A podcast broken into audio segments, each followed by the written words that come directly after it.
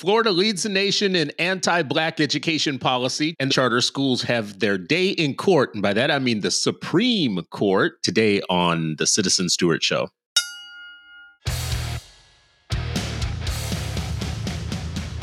Welcome to the Citizen Stewart Show, a podcast about education in America where we deep dive into the top headlines and the stories that aren't being covered, looking to shed some light on the dark forces that are affecting our schools and our democracy.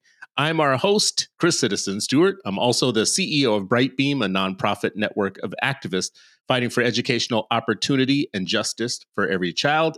And as is the case every week, I'm here with my co host, Ravi Gupta, a former Obama staffer and superintendent of a network of charter schools in the South. Anyways, welcome, folks. Glad you guys could make it with us again for this week. Want to say that right at the top that we have been getting really good feedback on our phone line and on our email. So I want to give you upfront that number. The phone number is 321 213 9171. The email is citizenstewartshow at lostdebate.com. When you call or send us an email, realize that you are calling or emailing the fastest growing show on the Lost Debate Network.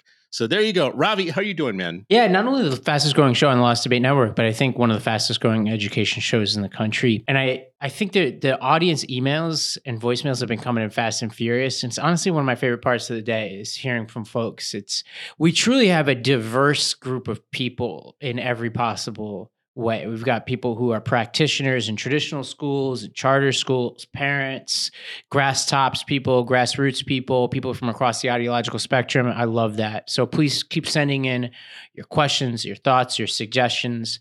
And in that respect, Chris, I guess we'll get right into it. No banter this week. Let's let's actually get to these voicemails. We we talked about we actually led a segment with a uh, an email from uh, Carolina who had uh, thoughts about ed tech, essentially saying we need less ed tech in the classroom. And she sent us some follow on thoughts to that segment. And there are a few points in here, so we should tackle them one at a time. She says, first, I think there's a difference between kids using platforms designed for specific reading or math outcomes versus elementary schoolers using a computer to type their compositions. We don't hand first graders calculators and tell them to add. We teach them about place value, number sense, and give them manipulatives to learn mathematical concepts. I think the same should be true of writing. Kids should learn the mechanics of writing in the alphabet before they're given the shortcut of typing on a computer. I agree with her in spirit, but I, I think of computers like the pen and the pad more than I think of them as a calculator. Now, if we're giving students programs like Grammarly and spell check and things like that, before they learn how to spell or they learn grammar, then I would agree with her. But I think the very act of typing, I think of as a modern day version of giving kids a pad and a piece of paper. And often it is a prerequisite to learning a lot of the fundamentals of writing. It's just a, a, series of tools to write, not a supplement for it in the way that calculators might be. But I, I agree with her in spirit. I don't know enough about teaching, you know, directly in a classroom to be able to to say much about this, except for tools are tools and i've said that in previous shows i'll keep saying that. So i feel like she knows what she's talking about so i'd agree with her. Her name is carolina uh, and I, I, feel like i would agree with her because it sounds like she's talking with some authority and i don't know enough to disagree. But well i will say this much. You just mentioned grammarly. When you write in grammarly and it pops up a thing and it says you're speaking in the passive voice. You have a dangling preposition or something like that there and then it explains it to you and then it tells you how you might do better or rewrite it or whatnot. That's all a tool that all is helping you learn. It's not just handing you uh, a laptop and saying have at her. It's actually giving you exploit. And you know what? A teacher would have to do that by pen anyways. If you turn in something written to a teacher, she would have to, or he would have to take a pen and say, this is a passive voice. So you're saying I agree with her and then you're disagreeing with her. You're, you're such a politician. A- am I disagreeing though? Absolutely. And, and uh, are we sure it's Carolina? Yeah, yeah. I think in her email, she, she put pronounced Carolina. Oh, my bad. Okay, I apologize, yeah, Carolina. Because her name looks like Carolina, but she she she was kind enough and helpful enough to know that it might be something that we would trip on, and she put it right in the email. Oh well, thank you so much. And I don't know that I'm disagreeing with her, but you are a politician. I just want to name that you're talking out of both sides of your mouth here. You're How saying, so? "Oh yeah, she knows what she's talking about," and then you're saying, "Oh, a tool is a tool." And you're defending the tool. She might be saying the same thing, though. She's saying she's not against it. She just thinks there's some things we need to teach kids before we just hand them a computer and tell them have at her. And I kind of agree with that, except for I don't know if this is really disagreeing with her. The same thing she would do with a pen, Grammarly can do with like you. Let's just put it this way: in the last show, you talked about how we could get a, a, a great superstar teacher to serve more kids, for instance. Can you imagine a teacher going one by one with papers and a pen? Versus doing a hundred of them with a tool. I'm with you. I'm just honest with her that I see things differently. You you're, you're pandering.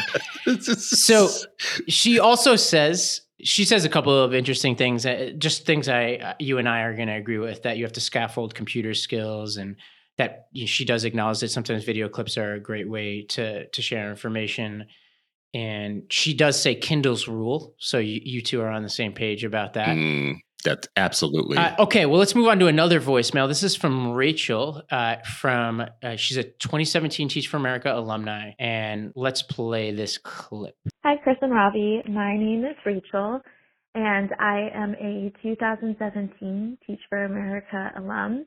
Um, I taught in the California Capital Valley region, which is now defunct, but I taught primarily in Sacramento. So it's really interesting. Obviously, I left teaching, but teaching hasn't left me because I still stay up to date with education news and I listen to your podcast. Uh, your commentary on Teach for America in the past couple of episodes has been really interesting. I'm curious about what you will all have to say about teacher burnout specifically within charter schools. I am coming from a place where I really believed in charter school practices and still do. And I think about how important it is to hold high expectations for students as well as teachers. And I held myself to those expectations for many years and I just did not see it as something that I could continue to do sustainably. I know that I would love to hear your thoughts on this as well. The kind of charter school pipeline of having a solid teacher who shows growth and works with kids who show growth as well in their learning and they produce strong test scores. And the pipeline the charter school creates where that teacher is then promoted to maybe a coaching position or a dean position or maybe even an AP position where they're making more, but honestly, they're probably decreasing their workload in many ways because um, they're not doing like the in the weeds work of the teacher.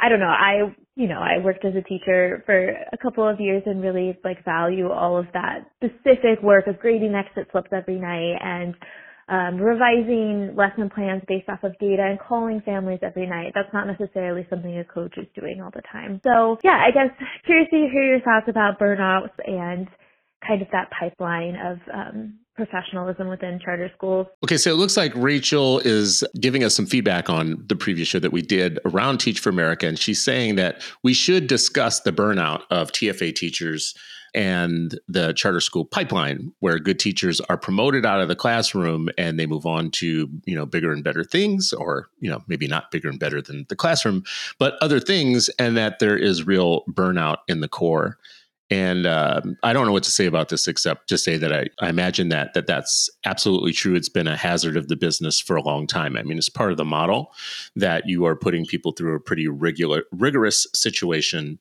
for these you know terms of duty that they do in TFA and it's kind of known. It's like a part of like you go in the Peace Corps you don't come out the other side of the Peace Corps and say oh man my time in Kenya was so stressful. You say like I kind of knew going in.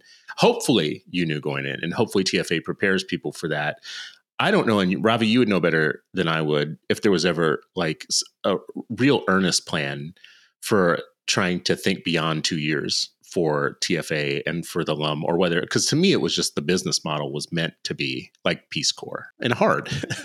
I think it, you know, I was in the middle of all this and it did my fair share of contributing to the burnout and to the the other phenomenon that she describes, which is promoting people fast out of the classroom. And I've mixed feelings even about my own practices, but I would say Teach for America in the beginning did a lot more explicit messaging that this is going to be really hard and almost like that's part of the challenge and what makes it exciting to use my metaphor when we talked about teach america like that it's almost like a military level of commitment. Like you're young you're going to go to hard hit places and you're just going to put in all your time.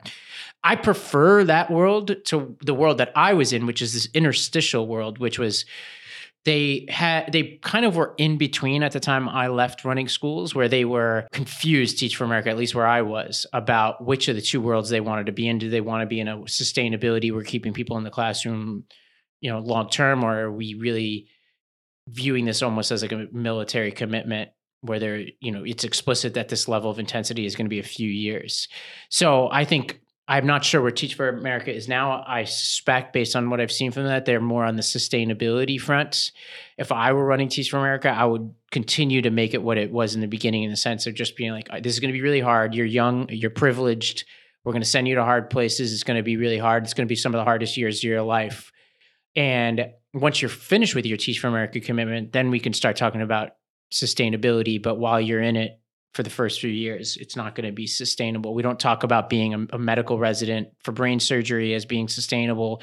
We don't talk about being in the military as sustainable. We don't talk about the Peace Corps as being mm-hmm. sustainable. And we're not going to talk about closing the achievement gap for Teach for America as being sustainable. She does talk about this quick promotion out of schools. I think this is real. I think one of my many regrets in running schools is that we grew too fast. I think there's a lot of pressure on schools to grow fast. It's it's well placed pressure because there's a lot of urgency around reaching more kids, but I think we do mm-hmm. tend to promote people out of the classroom sometimes too soon. I certainly did and lost some really good teachers because of that and then there, there becomes this expectation that after a few years of strong teaching that that everybody should be a, a principal or a director of curriculum when they're 28 or 26 or whatever and although I do think people in their 20s can be great leaders, I don't think all people in their 20s who are great teachers should be great leaders. And we need to do more to pay people, incentivize them to be in the classroom as long as possible when they're doing really well. So uh, she does raise some really important points.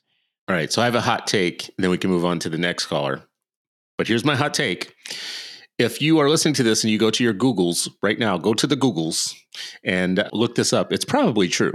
I think that I read that police officers have a maximum IQ that they want for police officers.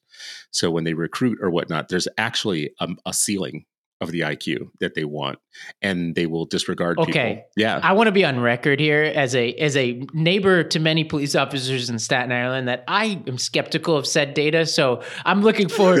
I I find it hard to believe, and, and obviously, police officers not a monolith; it's a local thing. So yeah, maybe there's some crazy town out there that that has such a, a rule, but I'm gonna I'm gonna call BS on that and say that's got to be the exception, not the rule. But you you you prove me wrong, Chris. Okay, well listen listen, I, I, will tell people to go and Google it, and I, I think you'll find something. I don't know uh, if it's true or not, but there is something oh here. Oh my from- god, I'm Alex Jones over here. yeah. All right. Well, okay. Uh, one final, one final note. We got. Let me finish this. I got to. I got to say this. All right. Oh Lord, was more. There's more to this. So yes, because because eh, first of all, for police officers, there's supposed to be this maximum. If you don't find it, you don't find it call me on it later. Next show. But when it comes to tfa teachers actually the idea was always to go for uh, very high iq super bright overachieving people and put them into tough circumstances. And the idea is if you put super bright people into tough circumstances they have more problem solving skills and more cognitive ability to cut through some things that maybe lower performing individuals might not be able to handle. If that was the start of your business model and at some point you start lowering the bar for who you're looking for in terms of recruits, it's going to affect that theory of change, right? Like if your initial goal, and first of all, that's going to come with maybe super bright people only want to do it for two years. So they're going to want to get promoted out or they're going to have plans all along to do something else, but at least you get that two years out of them in the Delta or two years out of them in some school in Alabama somewhere that would never have that extent of that talent. Or, you know what I mean? So so deal with the fact that you're going to have super bright people. They're going to come in, they're going to be able to solve problems faster and learn things quicker and learn from their mistakes faster than others. And then they're going to be gone because there's things in life that they want to do. There's other things that they want to do in life. But if that's your theory of change, and then you start lowering the bar for who you're letting through that door that through of change doesn't work anymore. Anyways, hot take. All right. Well, okay. Our producer, Tommy, has actually provided us with some background here. So we're going to do a very first, which is a real time fact check. And it looks like there's at least something to what you're saying. Okay. A federal, this is from the New York Times. September 9th, but this is 1999. Uh, a federal judge dismissed a lawsuit by a man who was barred from the New London police force because he scored too high on an intelligence test. Okay, so New London in the 90s for sure was doing what you're describing. So at least in one place, you are correct. And you will find other keep keep looking. You will find other variations of this exact same story. Well, that seems easy to work around. You can just fail, you know, answer some questions around. All right, one more thing. We have Joanna in DC who's suggesting an article from the 74. Uh, she comes from a, a school in DC, and she says this is in follow on to my radical idea from last week about you know sometimes grouping kids together and having larger classrooms with more teachers and being able to differentiate pull kids and she she found an article from the 74 titled in one giant classroom four teachers manage 135 kids and love it. This is from an arizona school. And i love this article. I, I don't love four teachers for 135 students. I think that's too few but i think they're mm-hmm. they're operating under some mm-hmm. massive resource constraints there that hopefully get alleviated. Arizona happens to be one of those states where you know we talk about local the you know the story in New York City, for example, around resources is different than Arizona. Arizona is a state that is criminally underfunding their schools and underpaying their teachers. Uh, this school they call it team teaching. I love that phrase, team teaching of kids.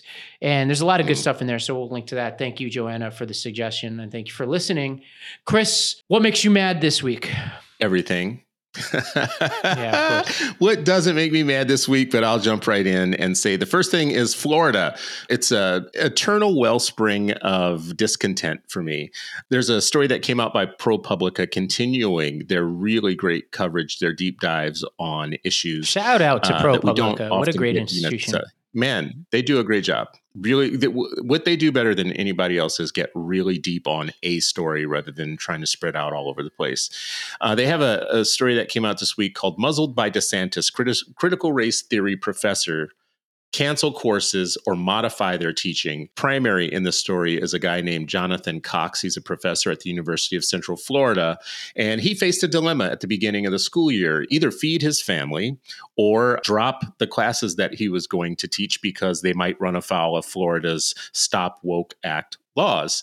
And those laws specifically have a clause in them that make it a crime basically to teach color blindness has racial effects, has racial discriminatory byproducts to passing colorblind laws. And specifically in the law that you can't teach that. Uh, the law also prohibits divisive concepts and all the things that we've talked about on this show before. None of this is new. I could go really deep on the Florida example. We have talked about this before, but these are the material consequences. That's what's new.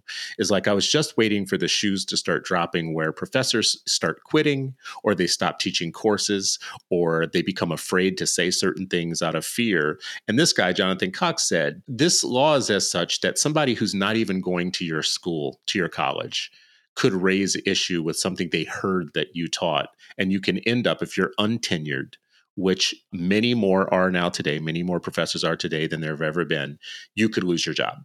And you know, this guy's got a young baby at home. He teaches specifically, his scholarship is on race consciousness, race in society, how race plays out in systems. And these are all things that could get him called up. And he's one black person, one black professor of all the professors in a school without tenure.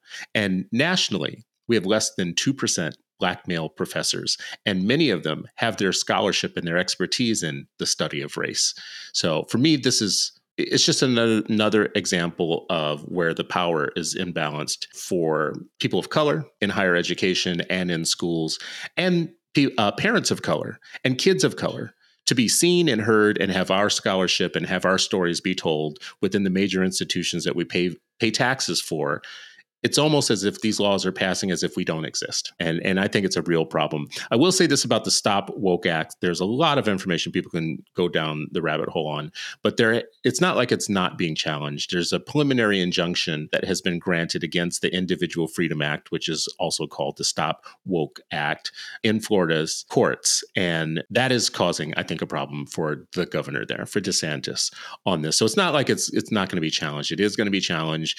The American Association of university professors and others are all challenging this law, but I'm seeing such weak pushback from some of my freedom of speech friends, some of my school choice friends, some of my, you know, Elon lovers and non-cancellation people and the left is just out of hand with their canceling of people. They're just so oddly silent about this big state called Florida where the governor is doing everything against what they say they're about. Well, I just want to remind you and our audience that when we left off last week, I said I don't want Ron DeSantis uh, controlling my K to 12 policy, and, and I'm consistent on that, Chris.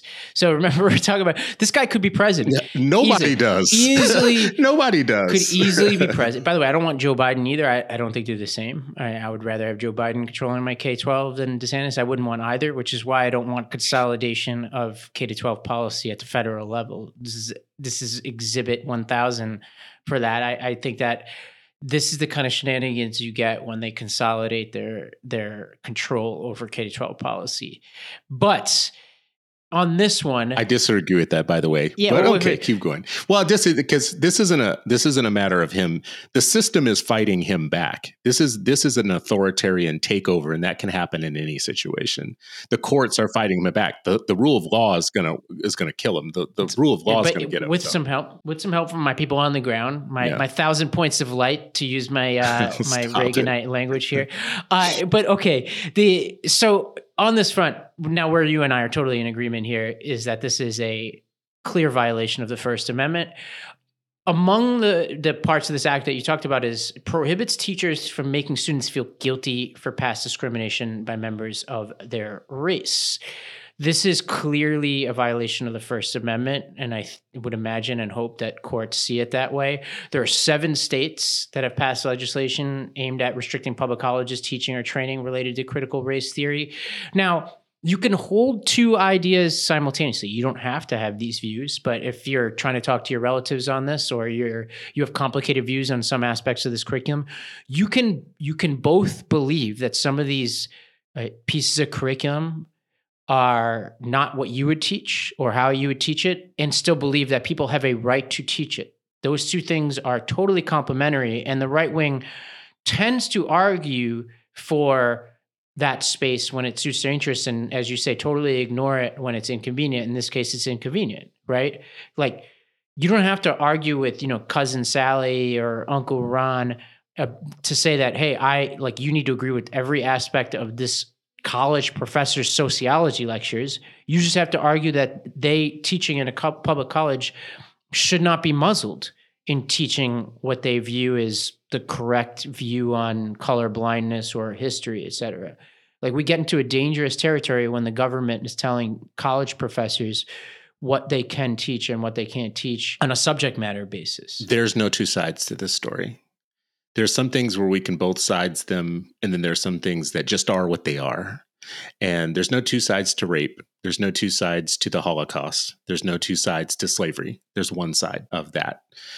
And there's no place in the united states where leftist or black people or people of color or lgbtq people are fighting to make sure that colleges and K 12 schools teach nothing about the founding fathers being all white male landowners. We're not seeing anybody anywhere pass a law that says you can't teach the traditional stuff that they want on the right side of the fence. No one's outlawing anything. There's no state law anywhere in the United States that's being passed by everyone else besides the small kind of narrow group of white, straight, male Christian evangelicals who are pushing for a complete whitewashing statewide and school district wide of libraries, schools, and teaching in the classroom.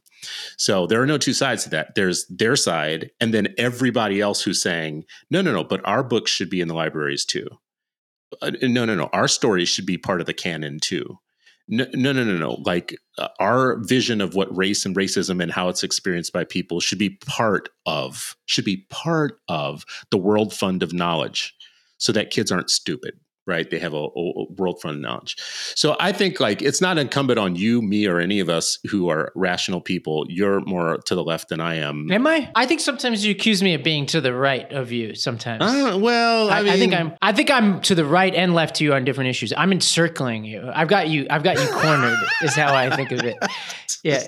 well, that's terrible, but uh, I'm for sure not a Democrat. I'm for sure not a leftist, and you know, I'm not a socialist, and I'm none of those things. But what I am is somebody who wants to make sure that the right stays honest about what they they say, what their declared values are. And DeSantis is a great example of how dishonest they are about their declared values. They are not about freedom of speech. They are not about the First Amendment. They are not about the Constitution. They're not about like a marketplace of ideas. They are not about like, you know, may the best ideas win and all of that stuff. They can't lay claim to any of that And if you continue to have a Florida Florida right. is the one big example of the biggest lie of their side of the fence on all of that. Can we add something to this? Because so we've already covered this territory. We've covered the territory about the book bans and about the kind of super hyper regressive whitewashing of history and these state laws. I've said many times, I don't care about any of this until you pass a law. Right. Same. Like as long as this is as long as we're just arguing, like, hey, fine, let's argue about it. Should we teach classical education or should we teach progressive education? Well, let me go a step you know? further, by the way. Oops. Oh, my mic is falling down. I'm getting so excited. Uh, let me go. Uh, let me go a step further and say, I imagine that there are some people on DeSantis' side where we'd have common ground in terms of the battle of ideas. For example, if we were arguing about white fragility and Robin DiAngelo's ideas or some of Kendi's ideas, as you and I have explored on this podcast, we have issues with those works. I certainly do.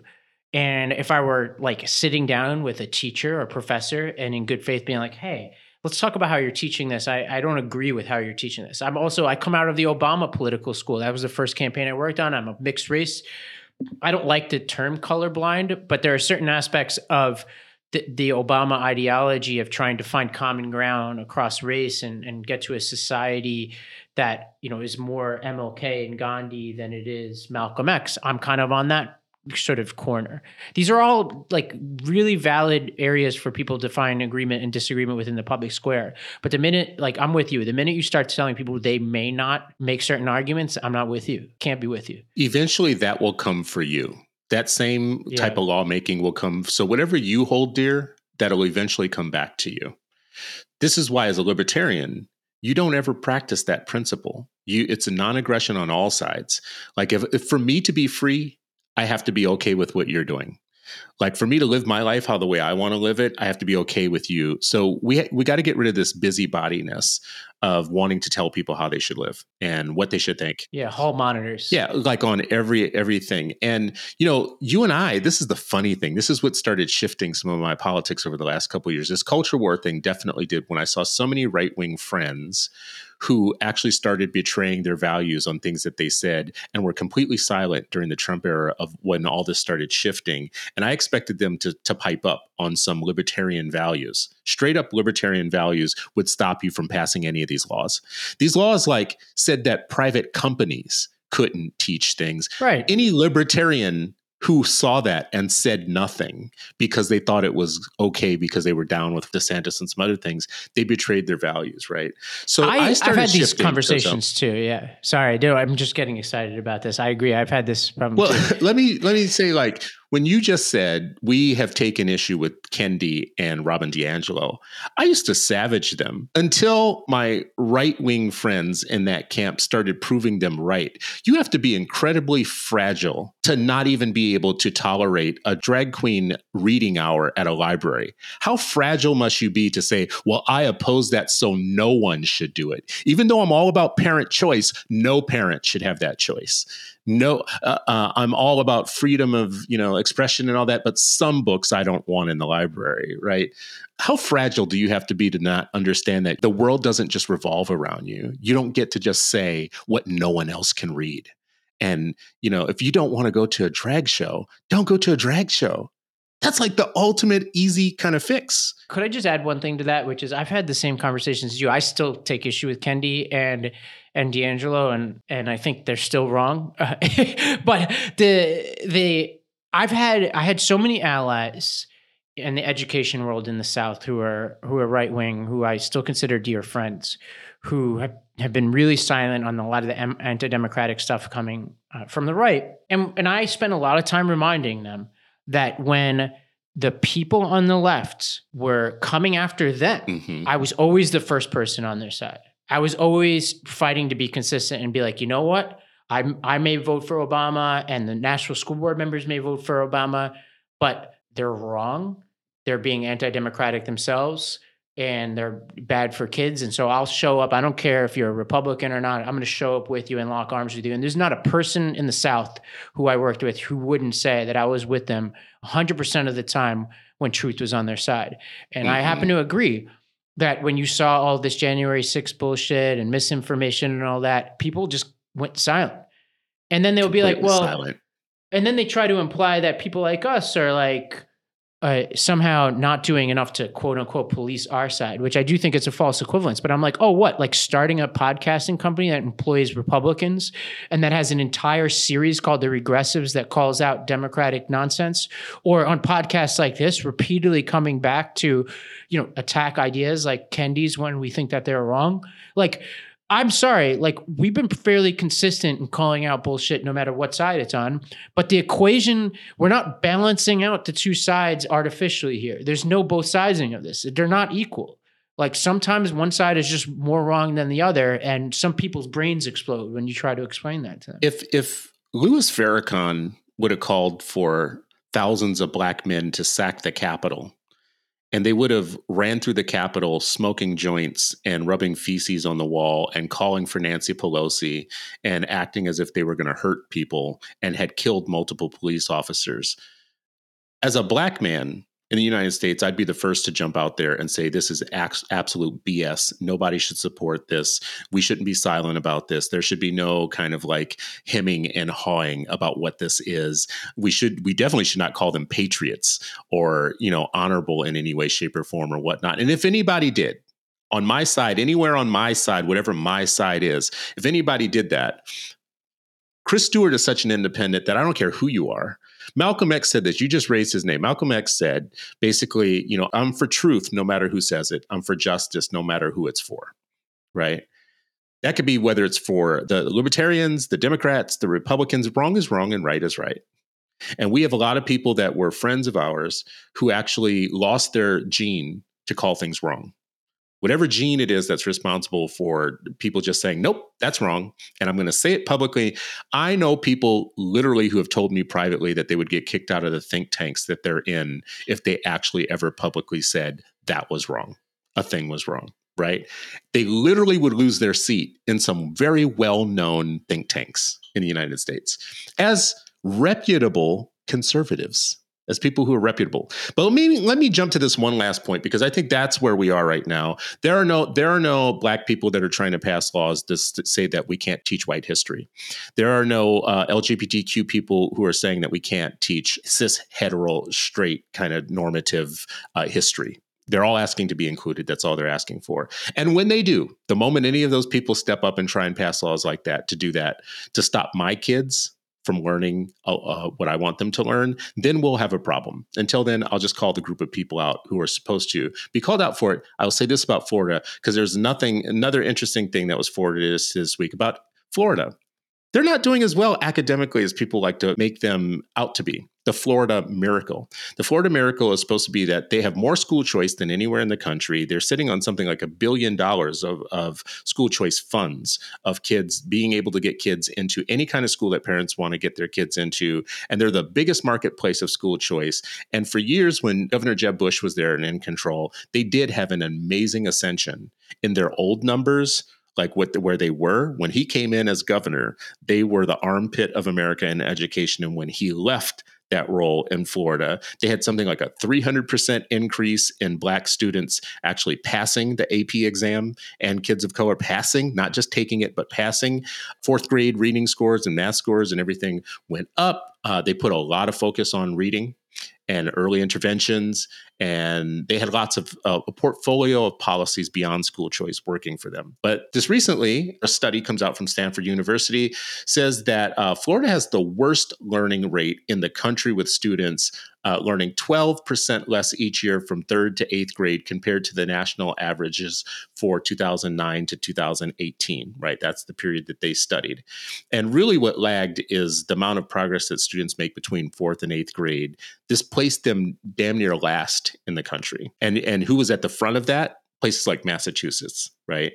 places that are not very reform friendly and even when they do have reforms they put real they stifle them or whatnot they're kind of the opposite of florida so i just want to put that i don't know if you have anything to say about that but you know in reform world lots of our friends love florida to death sometimes we have to be a little bit more honest yeah i don't think it's i, I don't think it's an indictment of reform because i think there's tons of places that did embrace ref, like some of the central tenets of reform like dc we talked about mississippi for example Tennessee that over at various points saw tremendous growth on NAEP and others on other measures. So I, I, find it more complicated. I think their particular brand of reform needs to be examined because it's not, you know, not all reform is the same. So, for example, what DC did and what Florida did are not not alike, right? They're they're yeah. using different tools. Like Florida is more voucher, way more unregulated charter schools, for profit charter schools. Where I'm a believer in a slightly more scrutinized system where we're we're providing more school choice, but we're asking more of the institutions that receive charters and even in cases of vouchers, which I'm very much willing to consider, we need to ask certain things of those schools that prov- mm-hmm. that provide the that provide uh, services, which is actually a good Eh, transition to our next story, which is what's making us think.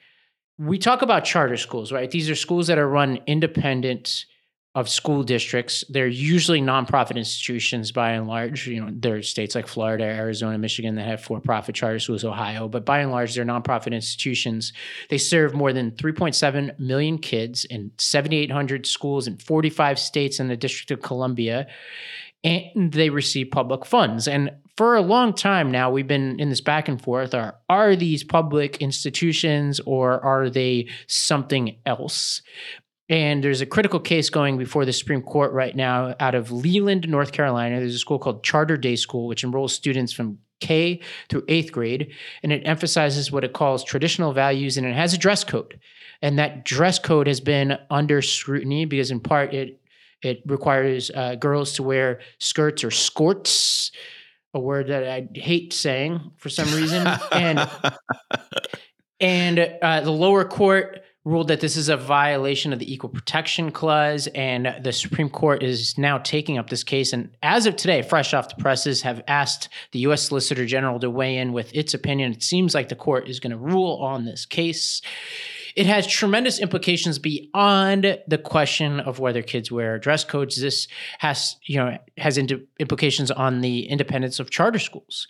Chris, I'm genuinely curious as to where you come out on this. I can see you going either way. What's your view on this? So let's start with a couple of things. First of all, the article that people should go read. It's an opinion piece by George Will in the Washington Post called "How the Supreme Court Can Protect Charter Schools from Suffocating Litigation." I've always thought that George Will is like one of the best that there is. Like when it comes to writing, like I've thought this for maybe 20, 30 years. Like the guy is just amazing in terms of his level of clarity. I think he's dead wrong on what he's pushing for here, and I think this is where Republicans are really going to ruin they they they're ruining too much. And you know, we are a nonpartisan show and on a nonpartisan network, but I will say this much.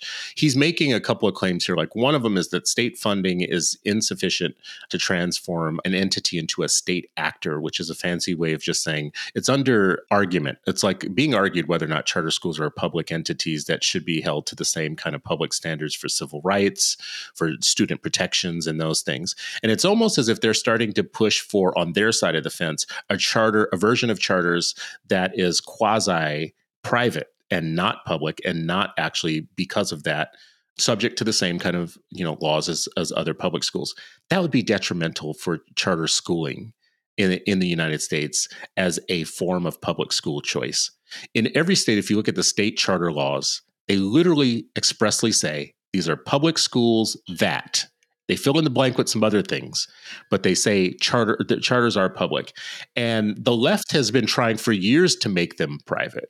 The, le- the left has been trying the the unionist anti-charter left has been for years trying to make charter schools quasi private and here he is helping them.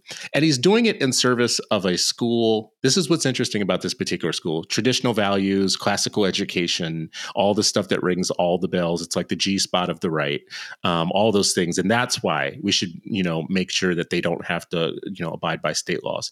This is in the same state that denied a school a couple years ago, a charter school, a charter, because they were going to do a Native American curriculum. Uh, the school was called Old Main STREAM Academy. It was a proposed charter school that aims to serve the Native American students of Robeson County. The stated reason that they were rejected the cur- curriculum is too indigenous, too activist, and not inclusive enough. So here we are fighting for a school that wants to make girls wear skirts but in the same place, you couldn't get a charter for a school that was too indigenous, blah, blah, blah, blah, blah, blah. And that just unwinds the whole right wing argument, I think, right there. They should just stay out of chartering for a while. They should just go to private well, school choice and let the rest of us professionals handle the public school choice stuff. Well, here's my problem with with what's going on. So what he's saying in this piece, I, I agree with more of what he's saying than you do, because he's he's saying that state funding is insufficient to transform an entity into a state actor. He's saying this is what the courts have long said, and I know this from personal experience. And we know this, right? Like if you're a, a nonprofit museum and you receive state funding, you're not a public entity. We all know that. We all accept that, including, you know, tons of private institutions receive state funding. In the pandemic, basically every company in America received funding from the federal government. So we we know that to be true. Now I know from personal experience I was sued. My schools were sued under the Telephone Consumer Protection Act. what? Federal law. yeah, a federal law. This was cooked up by all the, the, the nonsense people on the school board and unions in Tennessee who were basically trying to kill our schools, and they sued us for millions and millions of dollars under this draconian statute that says that if you text people without their permission, each text message you send per mm-hmm. person. Is like something up to $500 per text per person. So you add that all up and we're talking like 10 million, 20 million dollars for us sending text messages to parents offering them a free education in our schools. Now, what nobody disputed was that if we were the public school system, we were immune to suit because of qualified mm-hmm. immunity mm-hmm. and other ways that mm-hmm. immunity breaks down. Now, we had to settle for seven figures in that case. The insurance company paid for it because we're not a public institution. So what I would want is, hey, if and and all the same people, the Ravitches of the world would have, you know, they were gleefully to the extent they were aware. And to clarify, our producers asking me to clarify, you can't send texts in mass, but you can send them individually. Once again, if it was beyond dispute that if we were the public school system, we would have been immune from suit. And all these people, the anti-reformers, were cheering on as they were suing us, trying to take public dollars away from kids, mostly black kids in the South. Right. So, what I'm asking for is one world or the other, right? Either treat us like public institutions and give us all of the benefits that accrue from that and all of the obligations, or give us the freedom that we need. Now, I, I, would be careful though, because if we're totally public institutions, I know we say we're public schools, but if we're totally public institutions, there are a lot of things like obligations under collective bargaining agreements, et cetera, that we'd have to untangle, right? We don't want to be treated like the traditional district school that has all the same red tape as the district school. So I do think some in between world is inevitable. This is where I, I have to like hard disagree because, first of all, not all public institutions are the same way. This is why you have charters. Charters allow you to have different kinds of public things.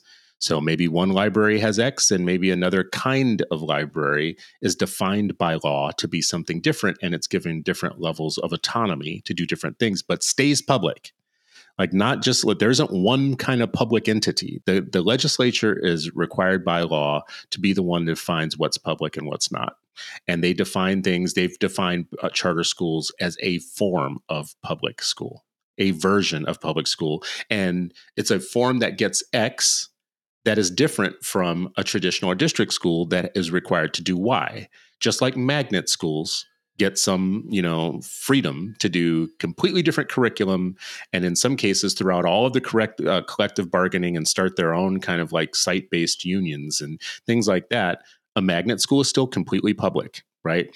If we allow this conversion of the idea of the the charter school to a quasi private type of school, we have lost like a 25 year battle for the soul of, of chartering as a public school option. And the left and the right will cheer.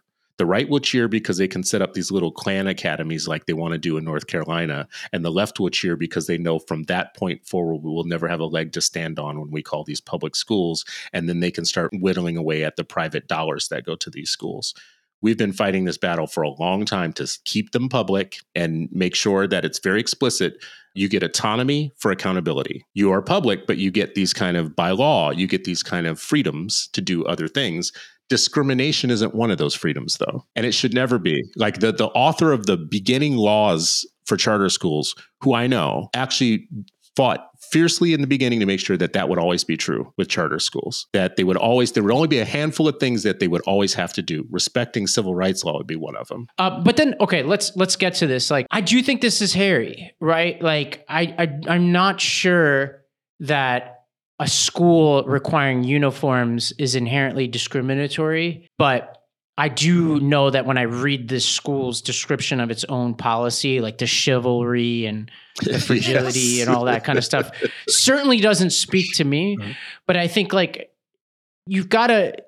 I don't live in North Carolina. Like I, what what a, a school that gets chartered, for example, in a small town in North Carolina, might not meet my tastes. And part of what I maybe I'm too radical in terms of the, the, the options I would allow for kids is that I would be totally fine with a state chartering schools, just like I would feel the same way about schools for vouchers, chartering schools that have different values than the ones I would want for kids. Like, I actually think that that diversity is important. And if there are certain parents who want quote unquote traditional values and like uniforms as part of that traditional values, like Catholic schools provide, like most charter schools provide, uh, many charter schools provide, I'm not, I don't think that's some kind of constitutional violation.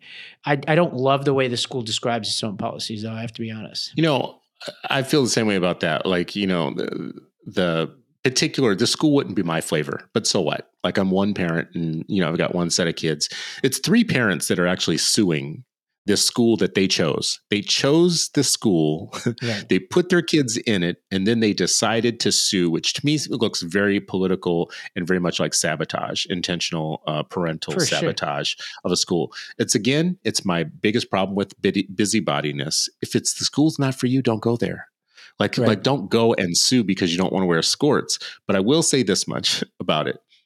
What's really weird about this is have you ever seen a school that doesn't have a dress code policy? I haven't. As a matter of fact, we were just making fun over the weekend. I have a black principal who was sending me the their school's one, and it included things that I had never heard of, like twerking shorts. No twerking shorts. No blah blah blah. It had this long list of things. Uh, something called coochie cutters was one of the things on the list. I'm like, what the hell are these things? How old am I that I don't know what these things are? But anyways, this was a, a dress code that was you know being circulated, but all schools do non-offensive things on your t-shirts you know you can't show your midriff in some schools and these are public schools. Like have you ever seen a school that I guess this is my only point? Have you really ever seen a school that doesn't have a dress code of some sort? I mean, I'm sure they exist, but I imagine most do have yeah dress codes. Yeah, there's certain things Agreed. you can't wear to public schools. There's certain things you can't do in public schools. And if you're going to go suing every single time, well, you know, they wouldn't let me wear my Metallica t-shirt. Well, okay, cool, sue. Do what you do do what you got to do, man. But skirts like this does seem like it, it's a bridge too far. Uh, you know, boys wear this and girls wear that, whatever but anyways, I, I don't know where we're going to net out. I think on um, on this thing around what the Supreme Court does with charter schools, except for my real worry is, and I'll just make it plain to end on, is I worry about losing this battle about charter schools being public schools. And I think if we lose that particular battle because there's some zealots on the right who want to protect skirts in a traditional school, they they might win the short term battle on that, and they'll lose the longer term war on us being able to have these alternative public schools. That's all these are. They're uh, alternative, independent public schools, an ordinary part of the larger portfolio of public schools. If we allow them to make them quasi private, that will be the slippery slope to them losing funding and being easier to to sabotage. So a question I have for you is like what what would you put within the scope of autonomy of a charter school versus not? And I know you to be also a supporter of vouchers. Do you think that the schools receiving vouchers should receive the same? Would they should they also be treated as government entities? Well, I think that's this part about being treated as a government entity is not the part that like really is at issue here for me. What's at issue is charter schools just being public, period, by law. But a school that gets like a Pell Grant, for instance, a college that gets a Pell Grant from a student doesn't suddenly become a charter school or suddenly become a government school just because they took a Pell Grant, right? So for vouchers, like if you're giving kids or families vouchers to go to a school of their choosing, there are strings you can attach to that, like schools that receive Pell Grants can't discriminate on the basis of sexual identity or things like that. But that doesn't, so no, to kind of answer your question, no, that doesn't make that school with a voucher, doesn't make that an entity, a state actor or state entity, but it does make them subject to some state strings in a way that a state entity would also have to, like things around civil rights if you're going to get public dollars, I don't care who you are. Like, you know, if you make cakes for a living, your bakery, if you get public dollars, you got to serve the public, right? Now, listen, that could be complicated because, you know, I'm just going to go ahead and say it. You have women's colleges, right? Well, they very clearly discriminate against men. You know, uh, you have HBCUs. Now, I don't think HBCUs discriminate. I don't think that's how they get their population, but still, you know it's it's a historically black college people could make these arguments anyways my biggest problem I think, is to call things what they are. Vouchers have one definition of their relationship with the public and the student and the, and all that stuff. So do ESAs, and so will magnet schools and contract alternatives. We never talk about them. Contract alternative schools. They all will have different rules. Anyways, the bottom line is that charter schools should be an ordinary part of a, a, number of options that are offered by district schools or public schools, I'm sorry, to the public, including magnets and open schools and contract alternatives and charters. And, and small groups of educators and parents and students should be able to uh, form together and create the type of schools that on a local level they know that they need most for their particular populations. And we should support that. And districts should be open to learning from it when it happens. And I think you and I both know that everything I just said is sounds good, but it's wrapped up in so many politics because somebody always has something to lose when you allow people the freedom to do their own thing, right? There's always going to be somebody that loses. But the schools that you ran in Tennessee had every right to be there was a need for them locally. They were actually providing a service to the families that went to them, and they were actually the top scoring in the city. Why would anybody have a problem with something? When you, when I say top yeah, scoring on, for kids go on, of say color, more. Yeah, like well, listen, like what you did is th- this is this is what this is the key to allyship. I'm not an educator. I'm not Ivy League. I'm not a person that put my smart smarts to figure out these problems. I'm a lifelong activist for human rights and for closing the gaps that have dogged African Americans for all of our history in this country. And that requires smart people to do things like smart things. So when I come across a city and I see schools that are outperforming everybody else with the kids that everybody has written off as not being educatable. Like not you can't teach these kids because they're black and they're poor and whatnot. I think anybody who messes with that needs a slap to the head. Like you can't touch this right? And then when i see that how fashionable it is to touch it to attack it to try and end it we have schools like the ones that you ran that were actually putting generations of kids ahead of the game beat the system the system is not stacked for you, but we can get you ahead of it. We can get you out because we're smart enough. We we figured it out. Here's my here, here's my point to make on this. I've seen schools like that close because of po- political stuff. So now there are cities and places where the type of schools that you ran don't exist anymore because of something really stupid, some technicality somebody caught them on. The lawsuit you talked about earlier in this show, having somebody literally sue you around text messages, try to get millions of dollars out of your budget to try and like hamstring you for doing what? For trying to educate well, kids. If I, I didn't have insurance, I would we would have been closed. You would have been know? out of the business. Yeah. You would have been done. Yeah. You would have yeah. closed down. And then what happens to the kids that were that are worthy of a seat? That should have been in that school getting that education. You talked on a previous show about students going on to do other things. And, you know, I know there's lots of educators listening to this who'll be able to relate to years later, you find out one of your students did something great or whatnot. That's the story we want to be able to tell as a good person, as a good citizen, not we shut down a school that was making a, a story like that possible. So that's where I'll end. I'll end on this is I'm not like a charter zealot as one of your local people used to call call all of us, oh, these are just charter zealots, like we were religious about them. I just believe we need smart people starting up schools that actually give kids new opportunity that they yeah. haven't had. I'm a zealot for kids. Zealot, zealot for, kids. for kids. And for closing the gaps, we have lots of unfinished business. We have lots of kids. There's so much human potential that we're missing. There, there's like uh, we're wasting like whole groups of people. We're just wasting and watching them waste away. Find me a state, actually a whole state anywhere in the United States that's really killing it with black kids, and I will show you a state that doesn't exist. It must be in another country.